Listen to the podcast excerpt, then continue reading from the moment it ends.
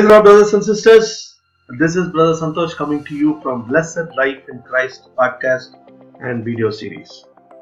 I am so grateful that the Lord has enabled me yet again to come to you with a message on healing. Dearly beloved, in the last episode, we started looking at three different standards in getting healed.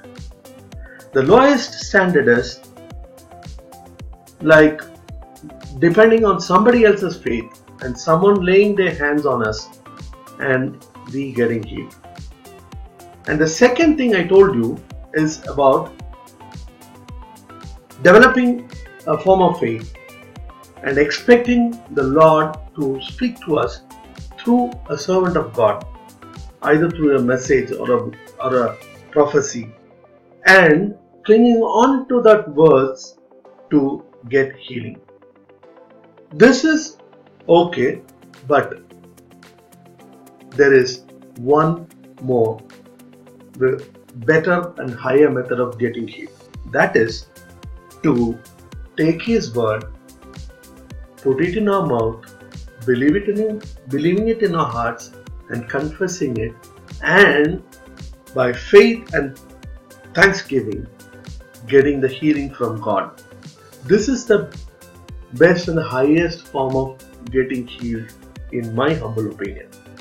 Okay, we established the different uh, you know methods of getting healed. Now, I would like to take a step back and go to the fundamentals. By fundamentals, I mean there are a few things, there are a few truths which we should believe in so that we can get this wonderful healing which our Lord has, you know, earned in the cross for you and me. Okay, so Genesis first chapter. In the first and second chapter, we see God creating the world and putting and uh, created Adam and Eve, and He created a very special garden for them, which is called Eden Garden, and placed them there. Was there any sickness in Eden? No. There was no sin, no sickness at all. You, you wouldn't see Eve getting sick, or you wouldn't see, neither would you see Adam getting sick there. No. And let us go back to the last book of the Bible, which is the Revelation, where we see the heavenly city of New Jerusalem. You know, we saw that it is its area is something like 2.2 million square miles and all laid with gold. And do you see sickness there? No. There is no sickness in Eden Garden and there is no sickness in the heaven or in the New Jerusalem. But why should there be sickness in the world? Sickness is in the world because of various reasons, mainly because it entered when men, when Adam and Eve, they threw God out and took devil's word and made him their Lord. That is when sicknesses came into this world. Now, dearly beloved, we have to understand one important thing, which is, you know, when God called um, Moses to deliver, to redeem his people from Egypt, God promised them that He will lead them on to a land where it is flowing with milk and honey. And you know, our Christian life is also supposed to be like that only. We are supposed to live in the promised land. We are not supposed to wander in the wilderness and die. We are supposed to live in the land of milk and honey. And I would like to tell you one interesting information. Most of the people they just you know did not they do not give enough importance or attention to that and they miss it. You know what? When they started from Egypt, the Bible very clearly says that there was no one feeble among them. That is, there was none feeble among them. That means no one was sick, no one was, no one had any difficulty, no one suffered from anything.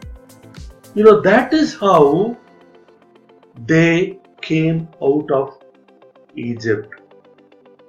Dearly beloved, we have been delivered from the darkness and we have been translated into his dear the kingdom of his dear son which is the kingdom of light and dearly beloved we are not yet in heaven we are still in this world and the will of god is that there should be none feeble among us. You neither you nor me neither your family nor my family is supposed to suffer from sickness because the word of God clearly says there is none among them feeble. Dearly beloved, this is exactly what God wants us to experience in this life. And all we have to do is, and all we have to do is, you know, believe His word, because Jesus has Jesus has already paid the price. He when he died on the cross, he did not die just for my sins alone, but he died also for my sicknesses too. He died for my not only that, he died for my poverty, he died for my curses, he died for my sins, and I don't have to suffer from any of this. Yes, dearly beloved, it belongs to you also. If you have accepted Jesus Christ as your personal Savior, let me tell you, you need not suffer from a disease at all. Yes, it is our privilege, it is our right, and it is something which Jesus has earned us on the cross, and it is time we go and inherit our promises.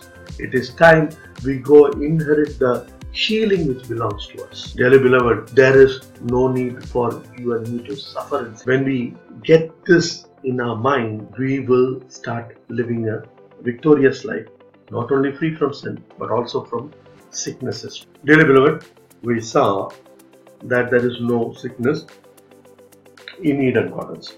Okay? And there is no sickness in heaven. But there is sickness in the world. Why? Because of sin. Diseases can come due to various reasons, and God is not one among them. Dearly beloved, if you are thinking that God punishes you with sicknesses, this is the last day you are thinking like that. You have to totally remove that from your memory. Yes, I have done a series of videos. They are not, you know, something like this. They are um, three minutes, five minutes, seven minute videos, and uh, the title is God is Good, where I have explained it to you very clearly that Jesus Christ, God is good, and God is not the source for diseases. He doesn't give sicknesses. He doesn't beat us with uh, you know sickness and uh, you have to i will give you the link also please go through that and you'll be definitely blessed dearly beloved please stay with me. If you are blessed by these episodes please share it with your friends and uh, folks. And uh, don't forget to you know subscribe and share uh, these videos and these podcasts. And uh, i look forward to your testimonies. Yes i believe that God is at work here and He is in the business of He is in the business of healing people.